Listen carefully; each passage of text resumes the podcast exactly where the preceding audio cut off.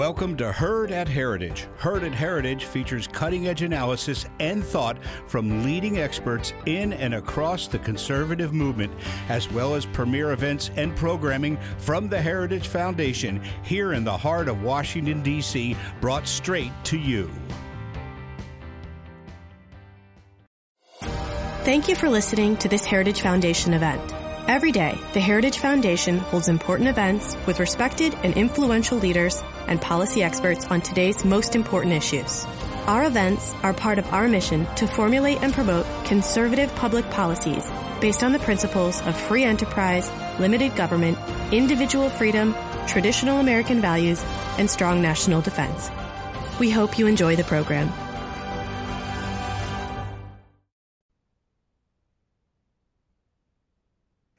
So, good afternoon, ladies and gentlemen. It's a beautiful day in Washington, D.C.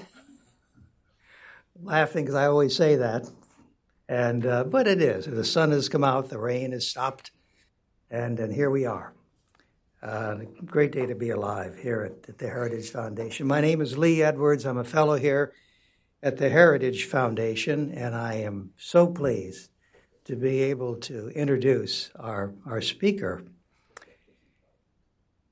You know, it's, it's all too easy these days to focus on the negative in our nation. From school shootings and declining Sunday attendance in our churches to racist rhetoric, hyper partisanship in our politics. And it's tempting to turn off the TV, close down all the apps, and adopt the Benedict option well, that's, that's not what we're about here. That's not the American way. We've never surrendered to doubt and despair, even in time of war or economic or cultural crisis. Since our founding 234 years, 243 years ago, Americans have always risen to any challenge to our lives, our liberty, and our happiness. Always there have risen in time of crisis men and women who call forth the best in us, who awaken us to the better angels of our nature. And such a providential individual is our guest today, Timothy S. Goeglein. That's not only my opinion, and I've known Tim for quite a few years but that of national leaders like Alan Sears, founder of the Alliance Defending Freedom, Kay Cole James, our president of the Heritage Foundation, Jim Daly, president of Focus on the Family, and former Attorney General Edwin Meese III. Now, in their book, American Restoration, How Faith, Family, and Personal Sacrifice Can Heal Our Nation, Tim and his co author, Craig Osten, explain how you and I can restore the first principles of our founding. You know, their, their message is deceptively simple America will be great again when America is good again. Now, Tim and Craig insist this is not an impossible goal but one that can be achieved if Americans turn to what? To the moral values that have always guided us and made us a shining city on a hill. Now, Tim Goeglein is the vice president for external and government relations and focus on the family, a former press secretary to a U.S. senator, a special assistant to President George W. Bush, and Deputy Director of the White House Office of Public Liaison. But first and foremost, he's a man of faith and family. So, ladies and gentlemen, please join me in giving a warm heritage welcome to Tim Goeglein, author of the forthcoming best selling book, American Restoration.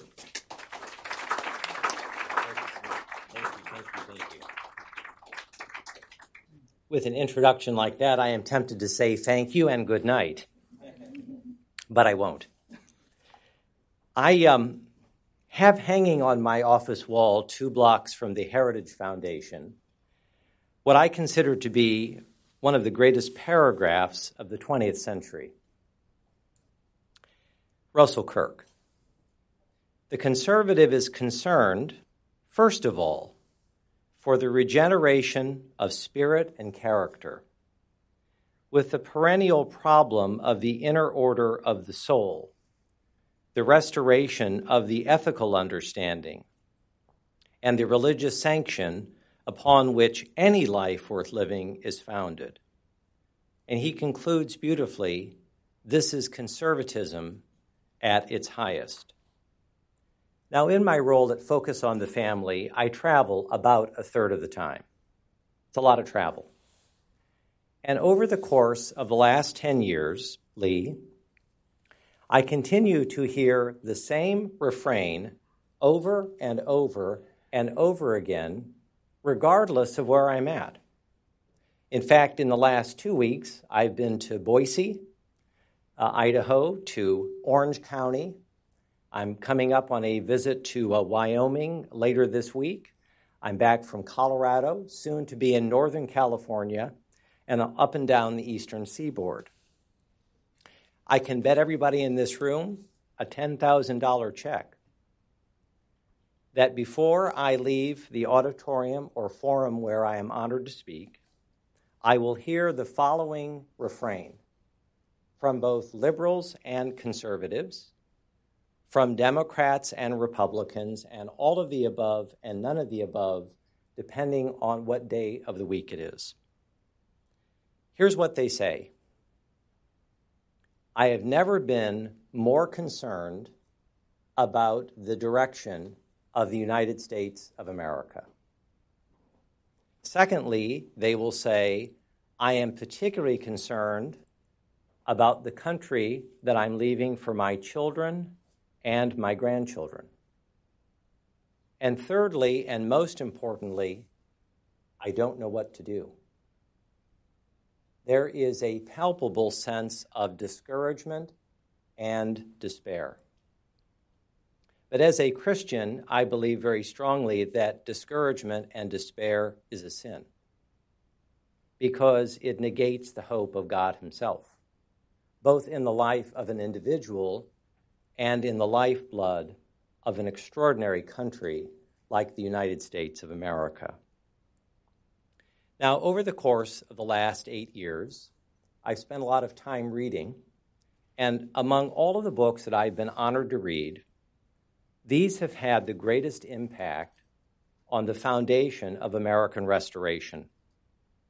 First and foremost, Coming Apart by the great Charles Murray.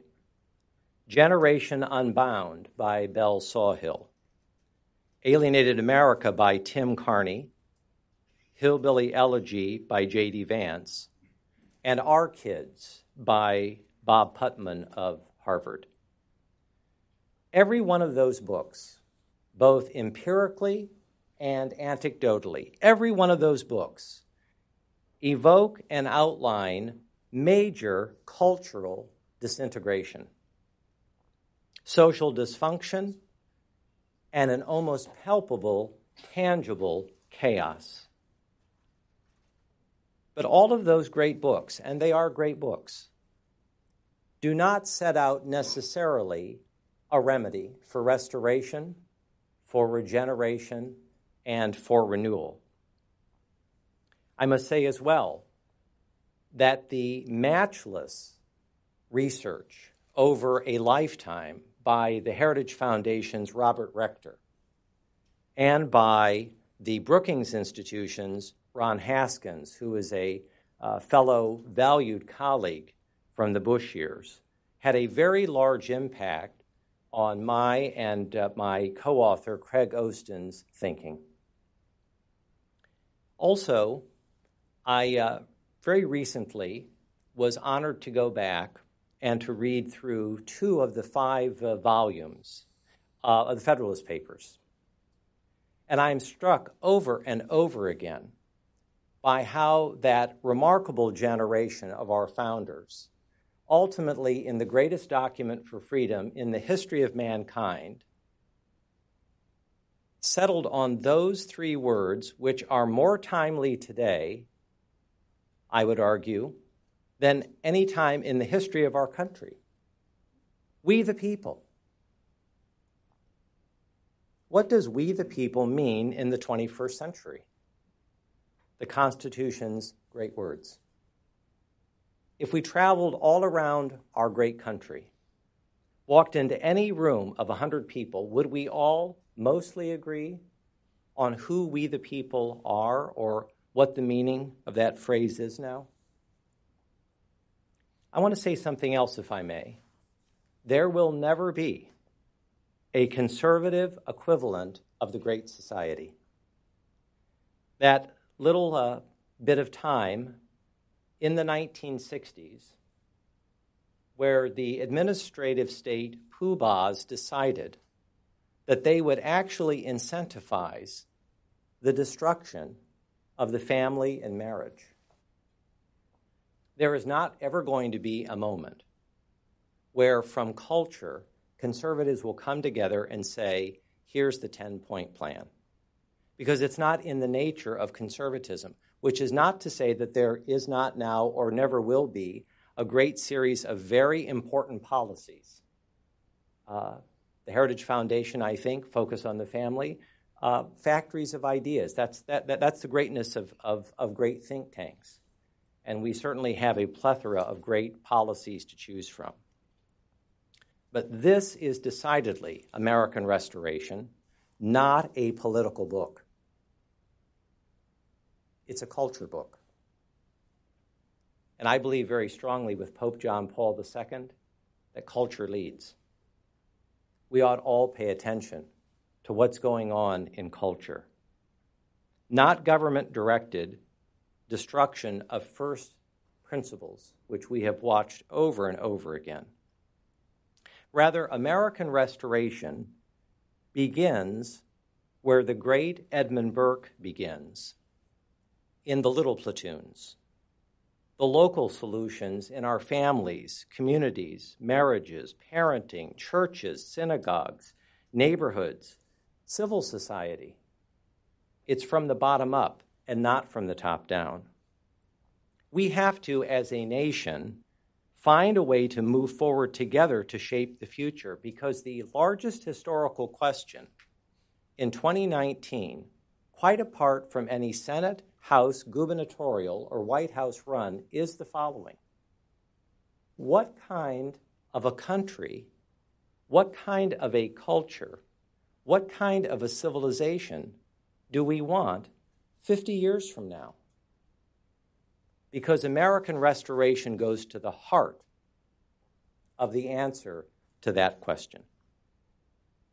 All of us, as we say in our book, all of us on both sides of the proverbial cultural divide have to display a noble willingness to sacrifice for the larger vision and for the sake of the greater good of the United States of America.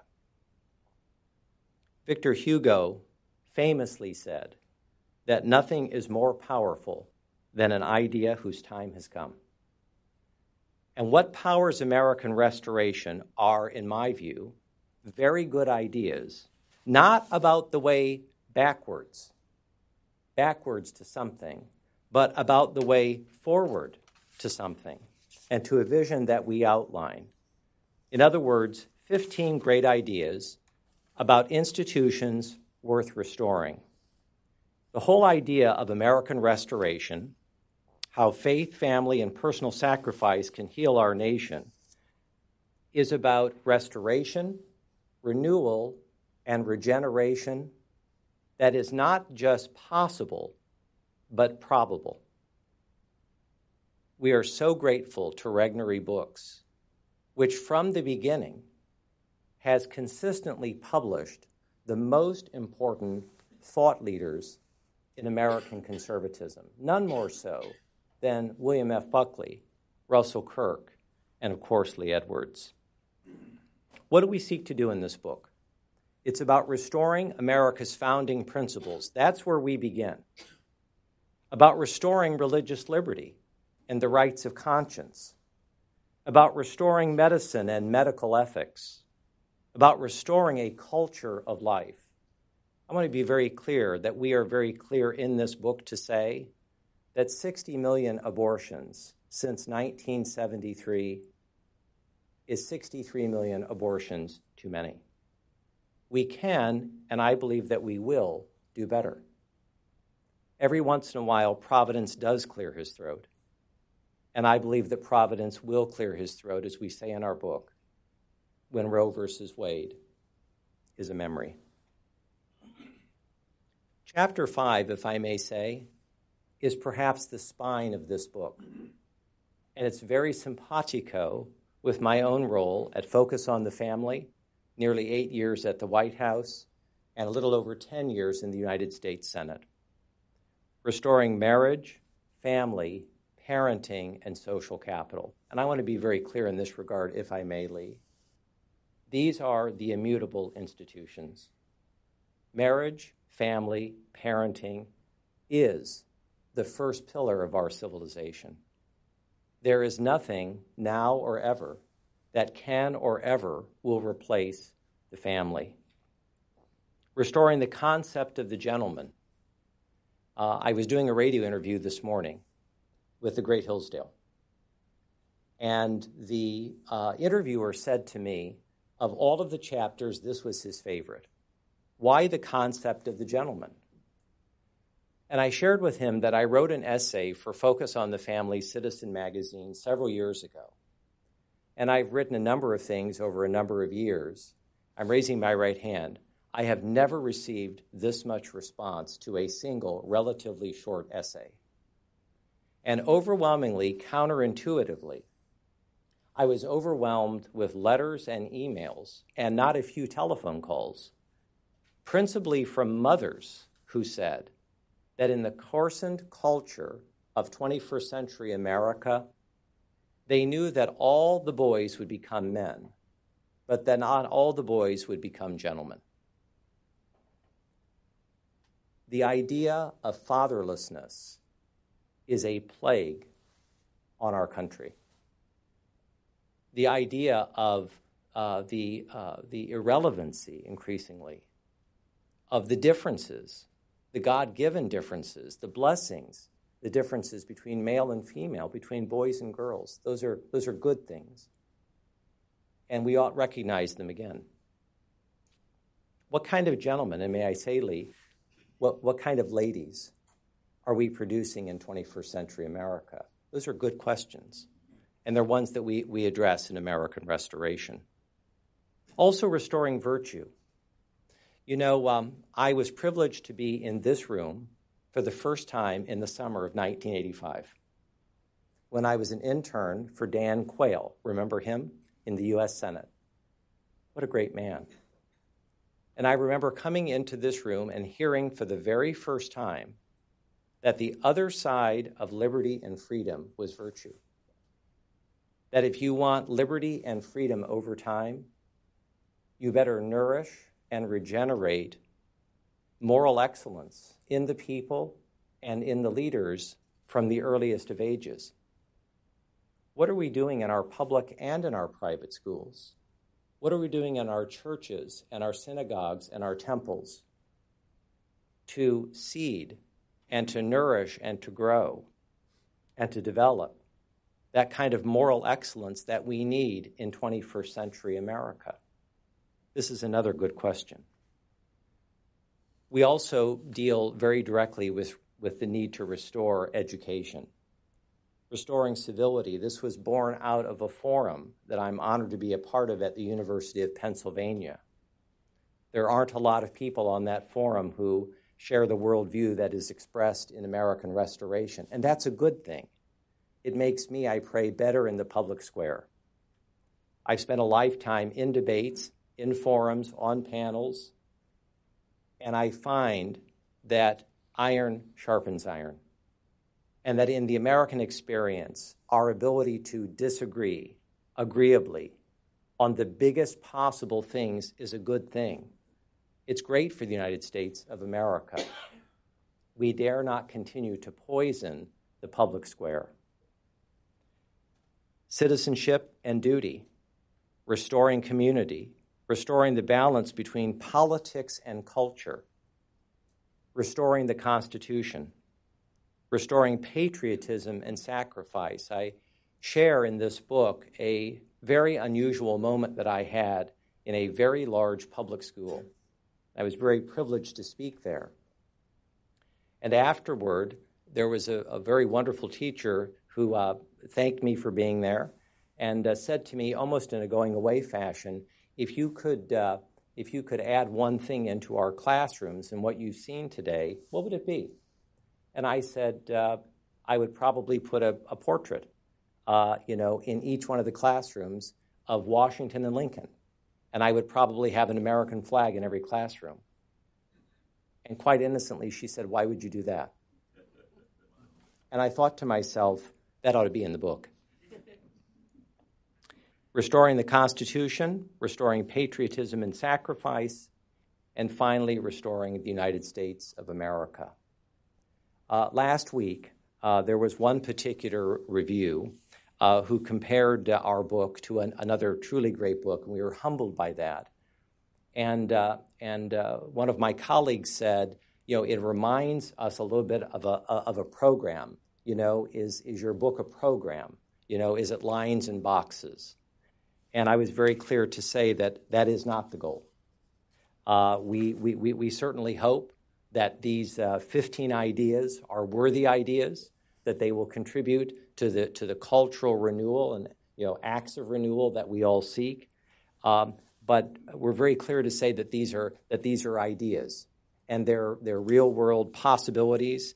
But we're very clear to say, too, that the United States of America is a large, complex continental nation of nearly 240 souls.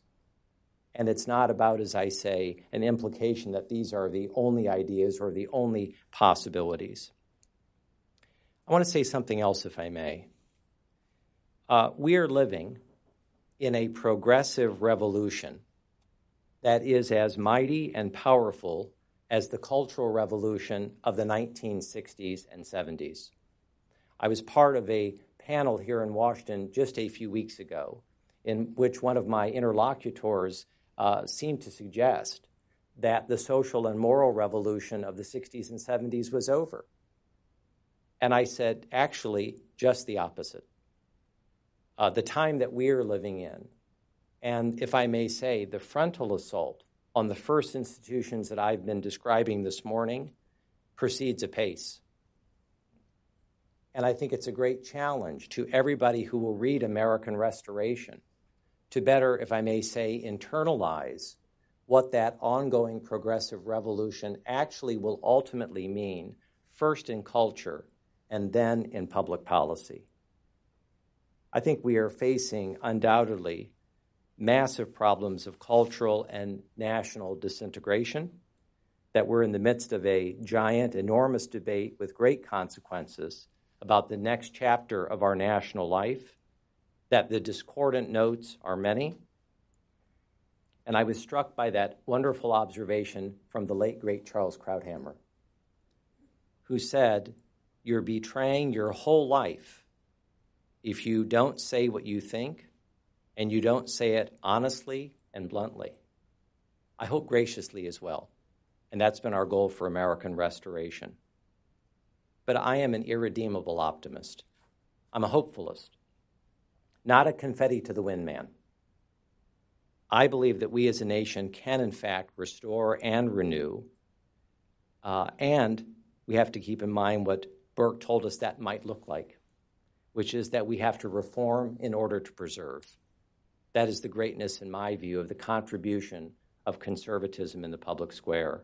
This is what Burke said he said, The means by which providence raises a nation to greatness are the virtue infused into great men. Reform and not revolution, in our view, is a good way forward. And as Evelyn Waugh observed, civilization is difficult to build and easy to tear down. The dictatorship of relativism that Benedict XVI observed is real, and our challenges are enormous. Two more things, if I may. American Restoration posits a certain idea of America.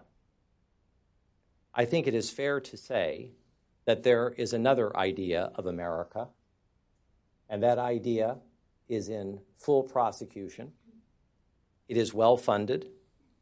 It has a remarkable network and matrix of people who get up every day and who sail into that worldview. They feel confident and they feel empowered. And that's, of course, part of what goes on in the public square. And I don't mind saying that a lot of the people who are far more in sync with the worldview that is outlined by American Restoration probably do not organize themselves as often into those matrices and, and uh, networks that I'm talking about because they don't principally see political power as the point of it all. And so, another great challenge in American Restoration is to speak directly into those local solutions and to celebrate those possibilities about our way forward. Because the question does emerge whether these are ultimately unbridgeable chasms. Daniel Patrick Moynihan famously used the phrase defining deviancy down. And I remember the first time that he used that phrase, thinking about the applicability not just in the time that I was living, but what that would mean uh, down the line. And I think that we have arrived at that moment. Good lives revolve around healthy relationships. And American Restoration seeks to hold those up not as ancillary, but as central to our civic dialogue. As part of a breakfast gathering a few weeks ago with a president of a wonderful college in the Washington metropolitan area. He set out for our group two things that are completely in line with American Restoration, which are worth mentioning this afternoon. He talked about a crisis of civil discourse and the need to cultivate transcendence. And I shared with him a copy of the book. And he called me the next day and he said, that's precisely what we're talking about here. I asked him if he believed that there is, in fact, a divine purpose in life and in a nation, and he said that he did. And he said that one of the great things about this book, and I am humbled to have him say it, is that it shines light in dark courses, in, in, in, in dark corners. Uh, even, he says, uh, when we all occasionally feel that there is more and more darkness which descends. The final thought I have is, is the following. Um, Wallace Stegner, one of my favorite writers, said one cannot be pessimistic about the West. He said, This is the native home of hope. I love that. As Lee said in his wonderful introduction, I do believe that hope is just ahead. I believe, in fact, that American Restoration and others who share our worldview are eager, are eager to step into the public square and to not be discouraged and to, uh, and to be reconnected with the things that are worth defending. I believe it is a late hour. There's no doubt about that. But I believe that regeneration is possible. And I believe, too, that, that even now, there are seedlings in the destruction that, uh, that, that connote uh, that, that, that something better is ahead. We'll have to see. Uh, it's tempting, both as a conservative and as a Christian, uh, to become a skeptic and to become a cynic. Uh, I've, and I'm sure many people in this room and those watching have felt that uh, if you dare give a note of hope or optimism, it's seen as a form of bad manners. Uh, I believe just the opposite. I believe that there is actually a steady reason to feel uh, better about the way forward, and that we have to care about the fate of our soul and the moral regeneration of the greatest country in the history of man. And American Restoration, I believe, sets out just some of the ways we can think about that, because I do believe at the end of the day, that faith, family, and personal sacrifice can, in fact, help heal our nation. That at the end of the day, we are not two Americas, that we are one America. And I'll close, Lee, just with this observation that the greatness of Abraham Lincoln is uncontested on either side of the so called political chasm. And if we really ask ourselves, how does Lincoln apply today more than ever? Not as a political figure, but as a cultural figure.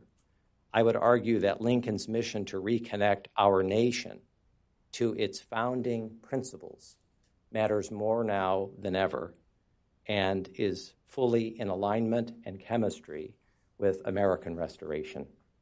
I'm hopeful. Onward. God bless.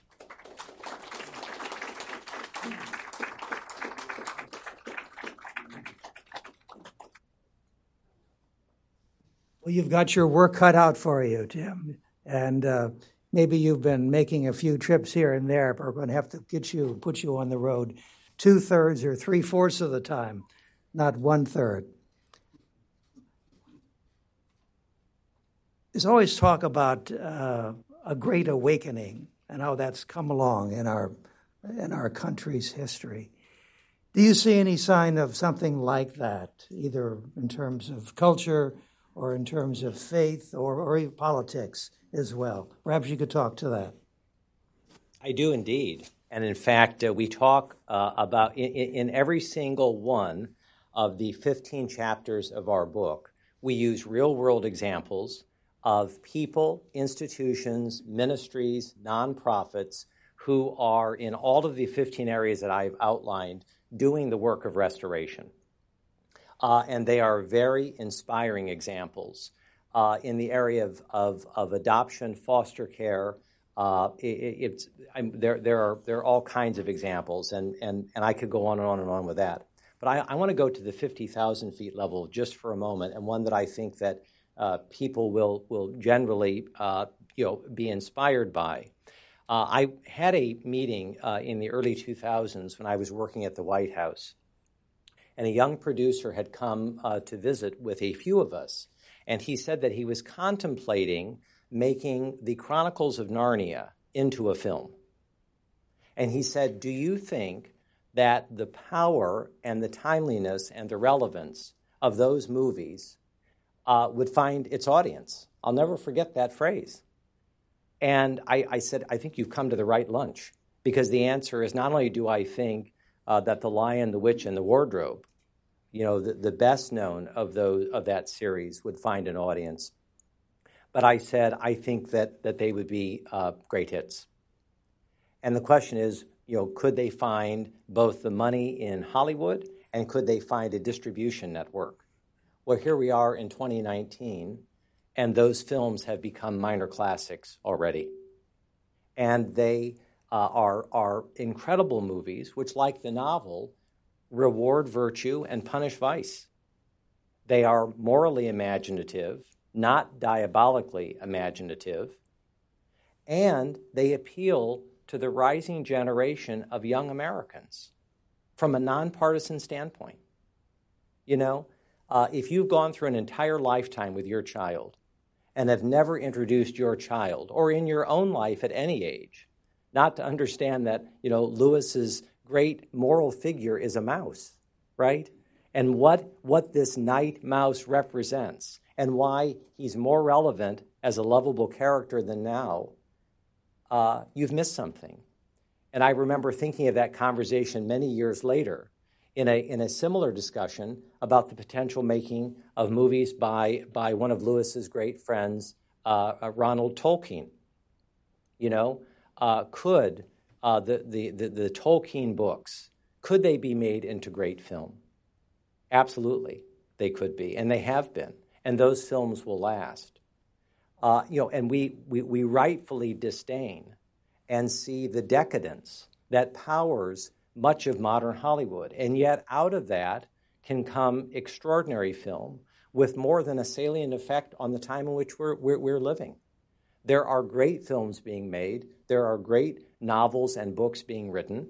Uh, and I think there is a entire uh, Lee, to your to your first the first part of your question, I think that there are incredible things happening in in education. You know, in the United States of America now, we have over 2 million homeschooled families. This is pretty, pretty remarkable. We continue, unlike most of the Western world, to continue to have a robust uh, private education system, both K through 12 and at the collegiate level. You know, so I think that there are, in fact, these sparks of renewal which are very encouraging. And, the, and these, are, these are cultural indicators before they are uh, politics or public policy. I might mention one last thing. Focus on the Family uh, began a series of radio broadcasts for young people called Adventures in Odyssey. And we began this more than 30 years ago on a whim. And the goal was that Adventures in Odyssey would, would, last you know, a couple of seasons. Now we are in the 30 year plus, and they are more popular than they've ever been. So there are all kinds, and, and as I say, American Restoration is full of these examples, all kinds of individuals, uh, ministries, nonprofits, groups doing great things. They just don't make the front page every day, but they are having a major cultural impact in our country. And I think we need to empower and encourage uh, them more than ever. So I'm hopeful. Please, we could uh, get questions from the audience. If you would raise your hand, and then we have uh, the microphone. One down, come down to the front row here.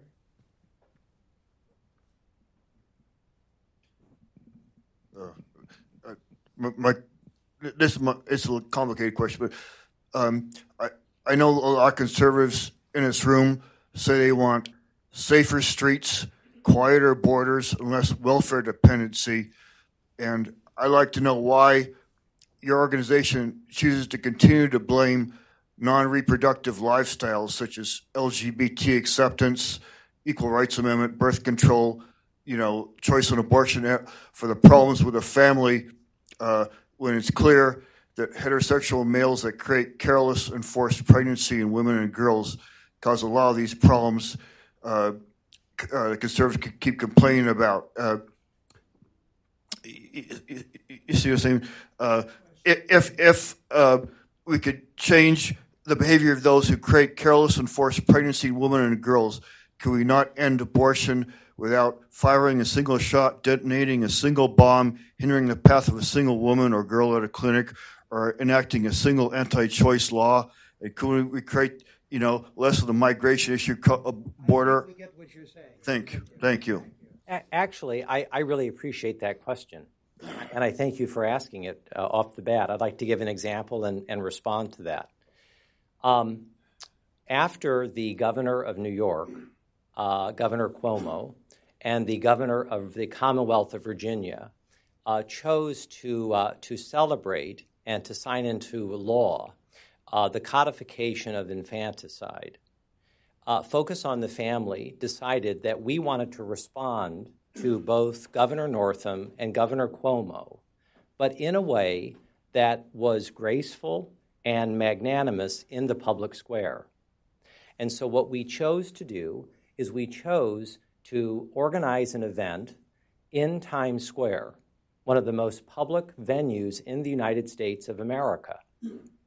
Not to put any proverbial knuckles in the chest, not to point any fingers, but in fact to say we are in the midst of a major pro life debate in this country.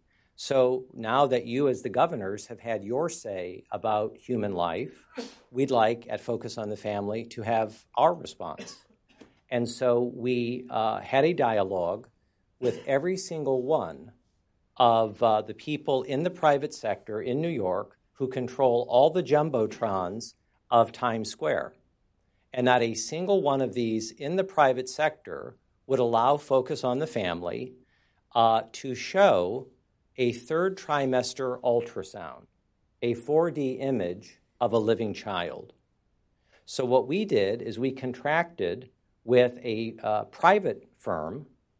We got the permitting uh, approval uh, just a few hours before our planned Saturday event.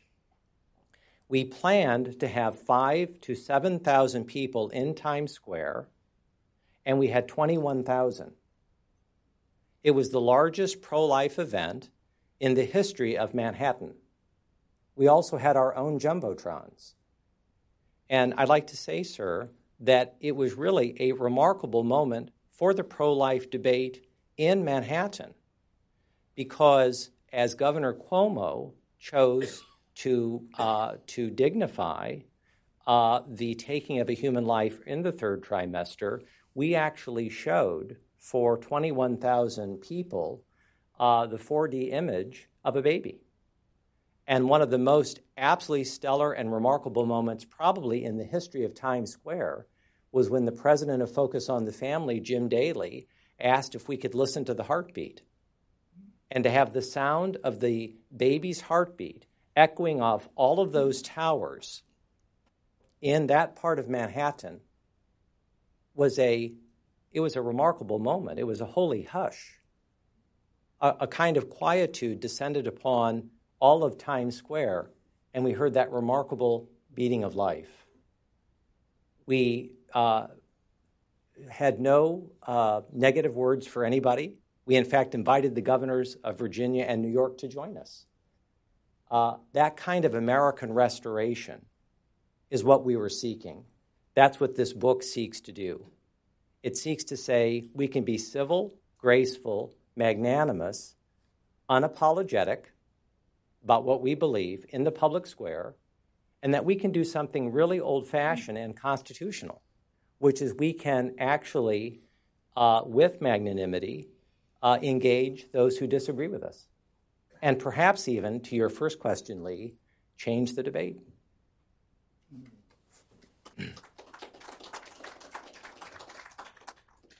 Got to get this guy out there doing more. I'm going to put you on national television. I can see that's coming. Um, questions, please. Yes, sir. So, Tim, you just demonstrated what it means to be a gentleman. Thank you for that. And I wondered of the people that you worked with, uh, the political leaders you worked with, George Bush, Dan Quayle, uh, Dan Coats, can you think of times when you thought, that is a gentleman? Thank you for that question. I've been genuinely honored and privileged to work for some of the uh, great men in public life, and you've named some of them. And I could use lots of examples. Um, I think it's fair to say uh, that, and I'm using, I could use examples from everyone, so I hate to pick and choose, but just because you've asked. Um, if Dan Coats is not a good man, then there are no good men in public life. He is a remarkable man of faith. He's a remarkable father, husband, grandfather, son, a public uh, servant extraordinaire, House, Senate, ambassador, now our director of national intelligence. And the answer to your question is yes as his press secretary for many years. I remember a day when I had one of the greatest fumbles in my professional career. And it was a moment uh, that uh, I, w- I was biting my nails. And he called me into the office and shut the door uh, and explained to me uh, the better way to go forward. And I will never forget it. And I thought to myself, that probably will never be equaled in my professional life, except when I got to the White House.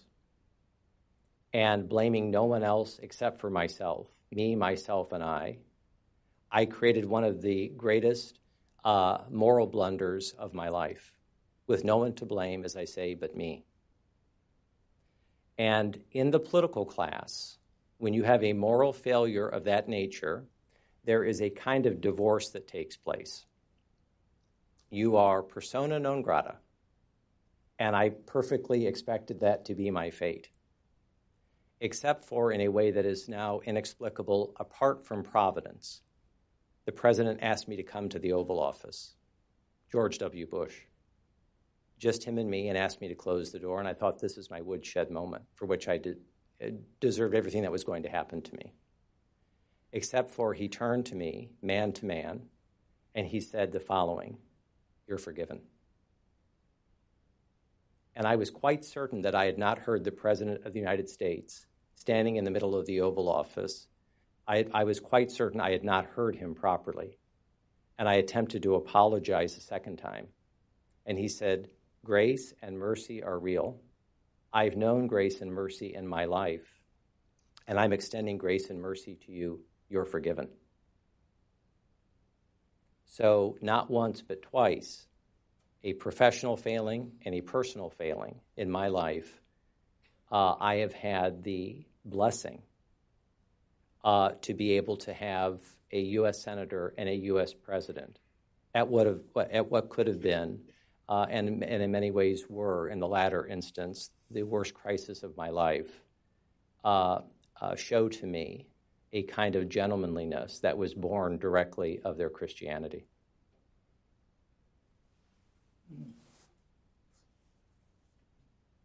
Please.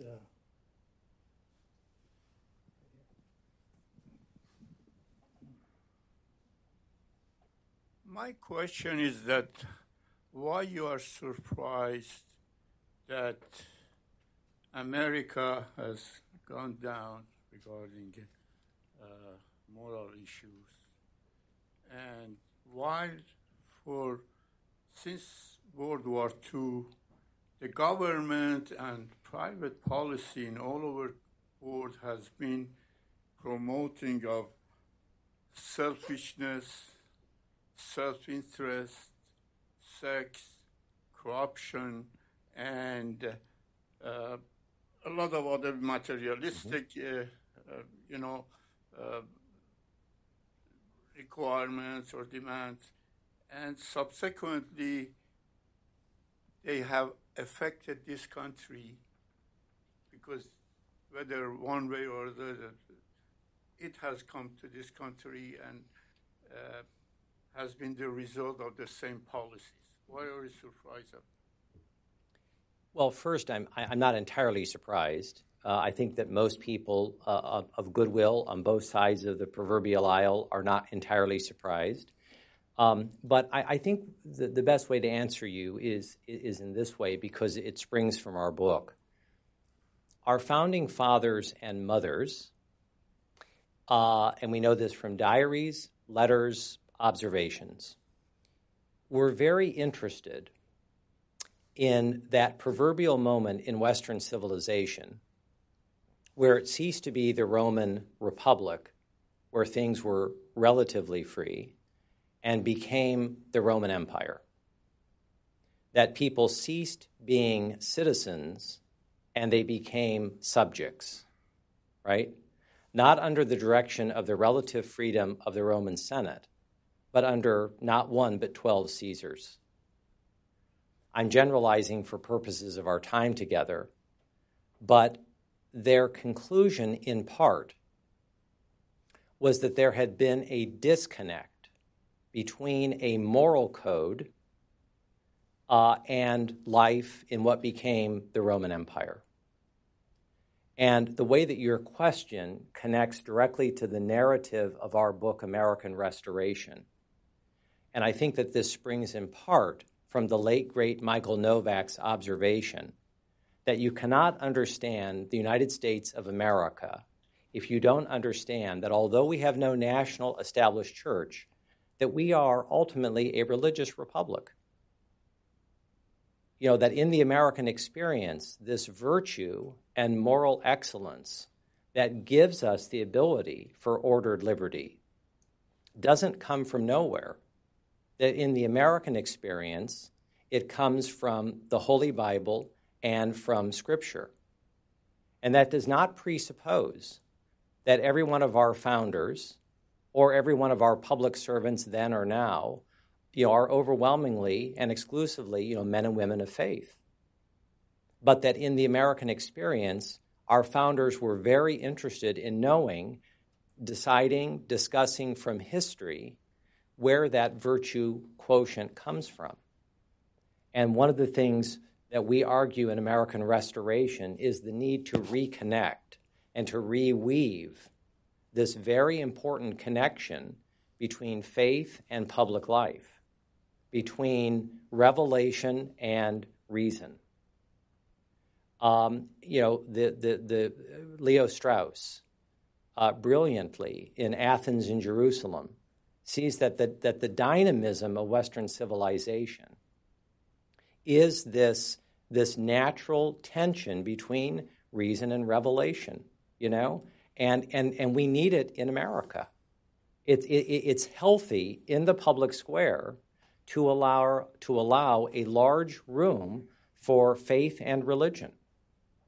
And, um, and I believe uh, that, that in this rising generation of young men and women, that despite the coarseness and the toughness of the culture, as we argue in American Restoration, that in fact there are new avenues forward for spiritual renewal because it's, it's, it's essential to, to what we need going forward. Mm-hmm. Way in the back, back, back row. Yes, ma'am. Good afternoon, Mr. Goeglein. Thank you for speaking with us today. I was just wondering, um, for the younger generation who are going to eventually become mothers and fathers themselves one day, what tangible advice do you have to find role models when we're living in a culture of so much divorce and fatherlessness? How do you find men and women to look up to to become great mothers and fathers one day? You know, I, am really grateful for this question because I was at one of the largest uh, Christian universities three years ago speaking to a very large group of young people. And uh, I, I, I have to candidly admit, I forget what the topic was that day, but I remember a young woman raising her hand. And she said the following, re- referencing Focus on the Family. She said, Mr. Goeglein, those of us in this room, right? They were juniors and seniors in college. We want to be married. We want to have families of our own. You know, we want that. But she said, You need to know that there are lots of us in this room, and I'll never forget this, where we grew up in homes where our fathers didn't like our mothers and our mothers didn't like our fathers. And so she said, Our generation has, broken up, has grown up with a lot of brokenness and she said, We want to take it more slowly than others have. Never forgotten that. Another example I was speaking at the Jackie Robinson Center in Southern California. Very honored and privileged to be there. And uh, I remember uh, finishing my speech after I had said in the middle of the speech that my father is my best friend, which happens to be the case. And just like you snap your fingers Several of the young people in that room looked down at the floor as if I had said one of George Carlin's seven dirty words. And I thought, what have I said? So I asked one of my hosts, what did I say? Said, it was a great speech, but you said that your dad is your best friend. And I said, yes, I did. He said, do you realize that there are a large percentage of young people in that room who don't even know their biological dad or have never lived in the same, in the same home as their father? I've never forgotten that. So the answer to your question is the following In American Restoration, we hold up the family, we hold up marriage, we hold up parenting. These are great gifts from God, perhaps the greatest gifts. We also understand that it is a new time and a new generation. And I uh, think that one of the important examples that we use is the ability to come into the most difficult marriages, the most difficult family situations, and to model and to pattern the way forward. Uh, I remember Lee being in this room when Midge Decter, a great friend, gave a speech in the 1990s in which he said, Just remember, God does not put us in families always to be happy, but because we're human. I love that. So the way forward, I think, is good, but the formation of it may take a little longer than we have in the past. Yeah. Yes, please. Questions? Please. Thank you, Tim. A pleasure. Uh, you talked a lot about optimism and uh, being a hopeful nation. I sort of see despair that you talked about as well as the dam that's blocking a lot of this fresh flow of this good spirit of restoration. Yes. I wonder if you could say more about how we directly break that dam down? Mm-hmm. Um, I'm, I'm very glad you asked that. I wanted to um, quote one of my favorite authors, G.K. Chesterton, who, by the way, came on over from England, I believe it was in the 19 teens. And I kid you not, he was such a remarkable figure, and his speech and his narrative was so powerful that they would invite people into the Notre Dame football stadium to listen to Chesterton, right? Chesterton said at least five times the faith has to all appearances gone to the dogs. He says in each of these five cases, it is the dog that died. I think that's right. Faith is not less relevant today than it was yesterday.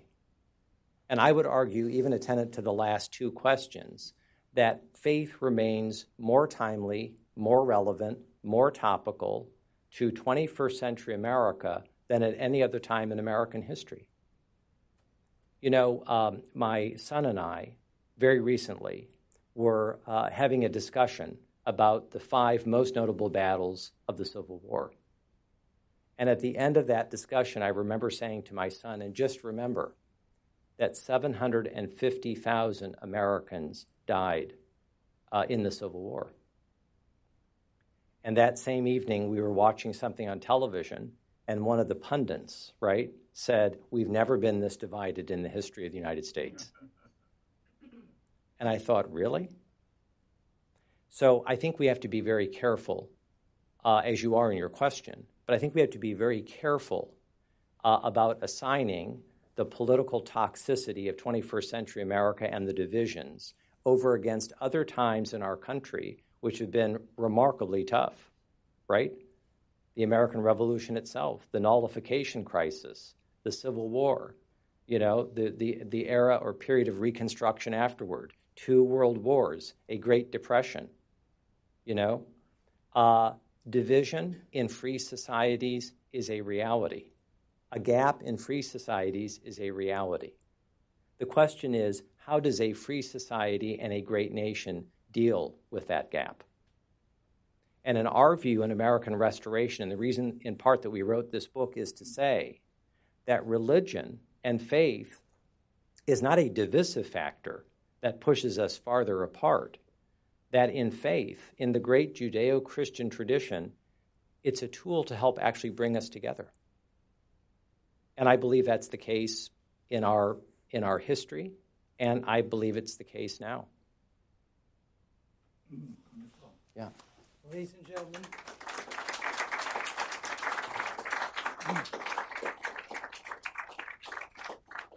I think Russell Kirk and some of the other people you've mentioned would be very, very proud indeed to have shared this auditorium with you, Tim. You've been absolutely brilliant in your presentation.